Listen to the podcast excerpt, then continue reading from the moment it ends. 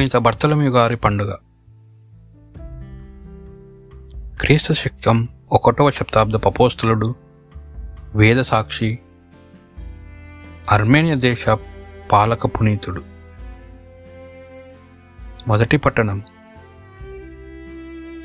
పునీత యోహాను గారు రాసిన దర్శన గ్రంథం. ఇరవై ఒకటవ అధ్యాయము తొమ్మిది నుండి పద్నాలుగు వచనముల వరకు.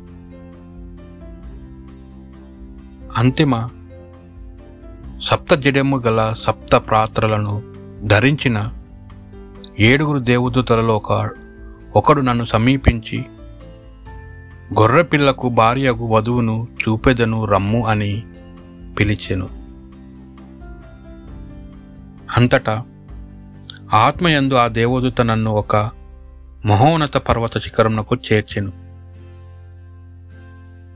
దివ్యందుండి దేవుని నుండి దివ్య వైభవముతో వెలుగొందుచు దిగివచ్చు చిన్న పవిత్ర నగుమగు ఎరుషలేము నాకు అతడు చూపాను. ఒక అమూల్య రత్నము వలెను సూర్యకాంత మణి వలెను స్ఫటికము వలెను స్వచ్ఛమగు ఆ నగరము ప్రకాశించాను. ఆ నగరము చుట్టూ ఒక మహోన్నతమగా గోడ ఉండెను. ఆ గోడకు పన్నెండు ద్వారములు ఉండెను. ఆ పన్నెండు ద్వారములను పన్నెండు మంది దేవదూతల నిర్వహణలో ఉండెను. ఆ పన్నెండు ద్వారములపై ఇజ్రాయెల్ ప్రజల పన్నెండు గోత్రముల పేర్లను వ్రాయబడి ఉండెను. తూర్పున మూడు దక్షిణమున మూడు ఉత్తరమున మూడు పశ్చిమన మూడు ద్వారములు ఉండెను. ఆ నగరపు గోడ పన్నెండు పునాదులపై నిర్మింపబడెను. వాటిపై గొర్రెపిల్ల యొక్క పన్నెండు అపోసుల నామములు లెక్కింపబడి ఉండెను. ఇది ప్రభువాక్ భక్తి కీర్తన. ప్రభు నీవు చేసిన ప్రాణులన్నీ నిన్ను శుతించును నీ ప్రజలు నిన్ను కొనియాడుదురు. వారు నీ రాజవైభవమును సన్నతింతురు. నీ ప్రభావమును ఉగ్గడింతురు. దాని వలన నూరు నరులెల్లర్లు నీ మహక్కార్యమును తెలుసుకొందురు. నీ రాజ మహిమాన్విత వైభవమును గుర్తింతురు. నీ రాజ్యము శాశ్వతమైనది నీ పరిపాలనము కలకాలము కొనసాగును.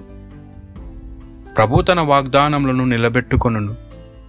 ఆయన కార్యము నెల్ల కరుణతో నిండియుండును. ప్రభు ప్రతి కార్యమును న్యాయముతో చేయును. ఆయన చేదం నెలలో దయతో కూడియుండును. ఆయన తనకు మొర్రపెట్టిన వారికి చెరువలోనే ఉండును.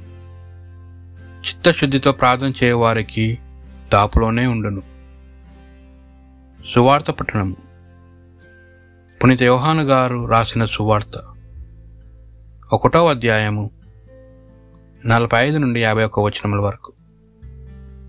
పిలుపు నతనేయులు కొనుగొని మోషే ధర్మశాస్త్రమందు ప్రవక్తల ప్రవచనందును చెప్పబడిన వానిని మేము కనుగొంటిమి. ఆయన యోసేపు కుమారుడును నజరేతు నివాసయగు యేసు అని చెప్పాను. నజరేతు నుండి ఏదైనా మంచిది రాగలదా అని నతానీయులు అడుగగా వచ్చి చూడుము అని పిలిప్పు పలికెను. నతానీయులు తన యుద్ధకు వచ్చుటను చూచి అతనిని గూర్చి యేసు ఇదిగో కపటము లేని నిజమైన ఇజ్రాయేలుడు అని చెప్పాను.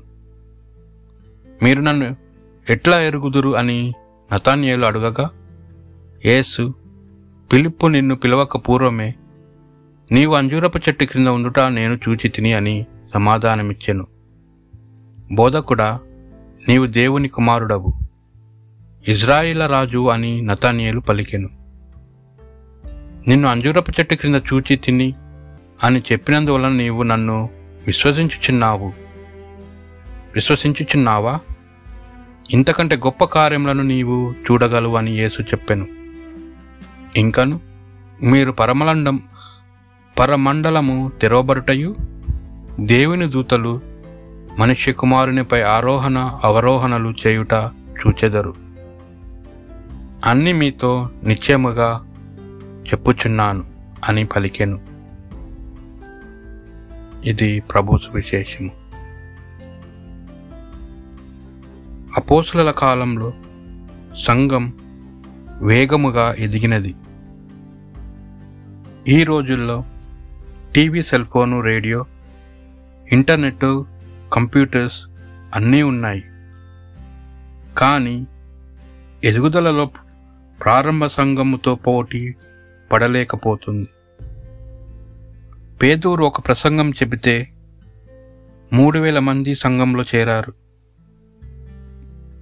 బప్తీజ యోహాను పరలోకరాజ్యం సమీపించినది హృదయ పరివర్తన చెందుడి అని పిలుపునిస్తే అనేకులు బప్తిజం స్వీకరించారు. ఆ రోజుల్లో క్రైస్తవులు అనేక శ్రమలను అనుభవించారు. ప్రాణాలు అర్పించారు. ఆయన సంఘం ఎదిగింది. ఈ రోజుల్లో శ్రమలు లేవు కానీ అవకాశాలు ఎక్కువ. మరి ఎదుగల ఎదుగుదల ఎందుకు లేదు?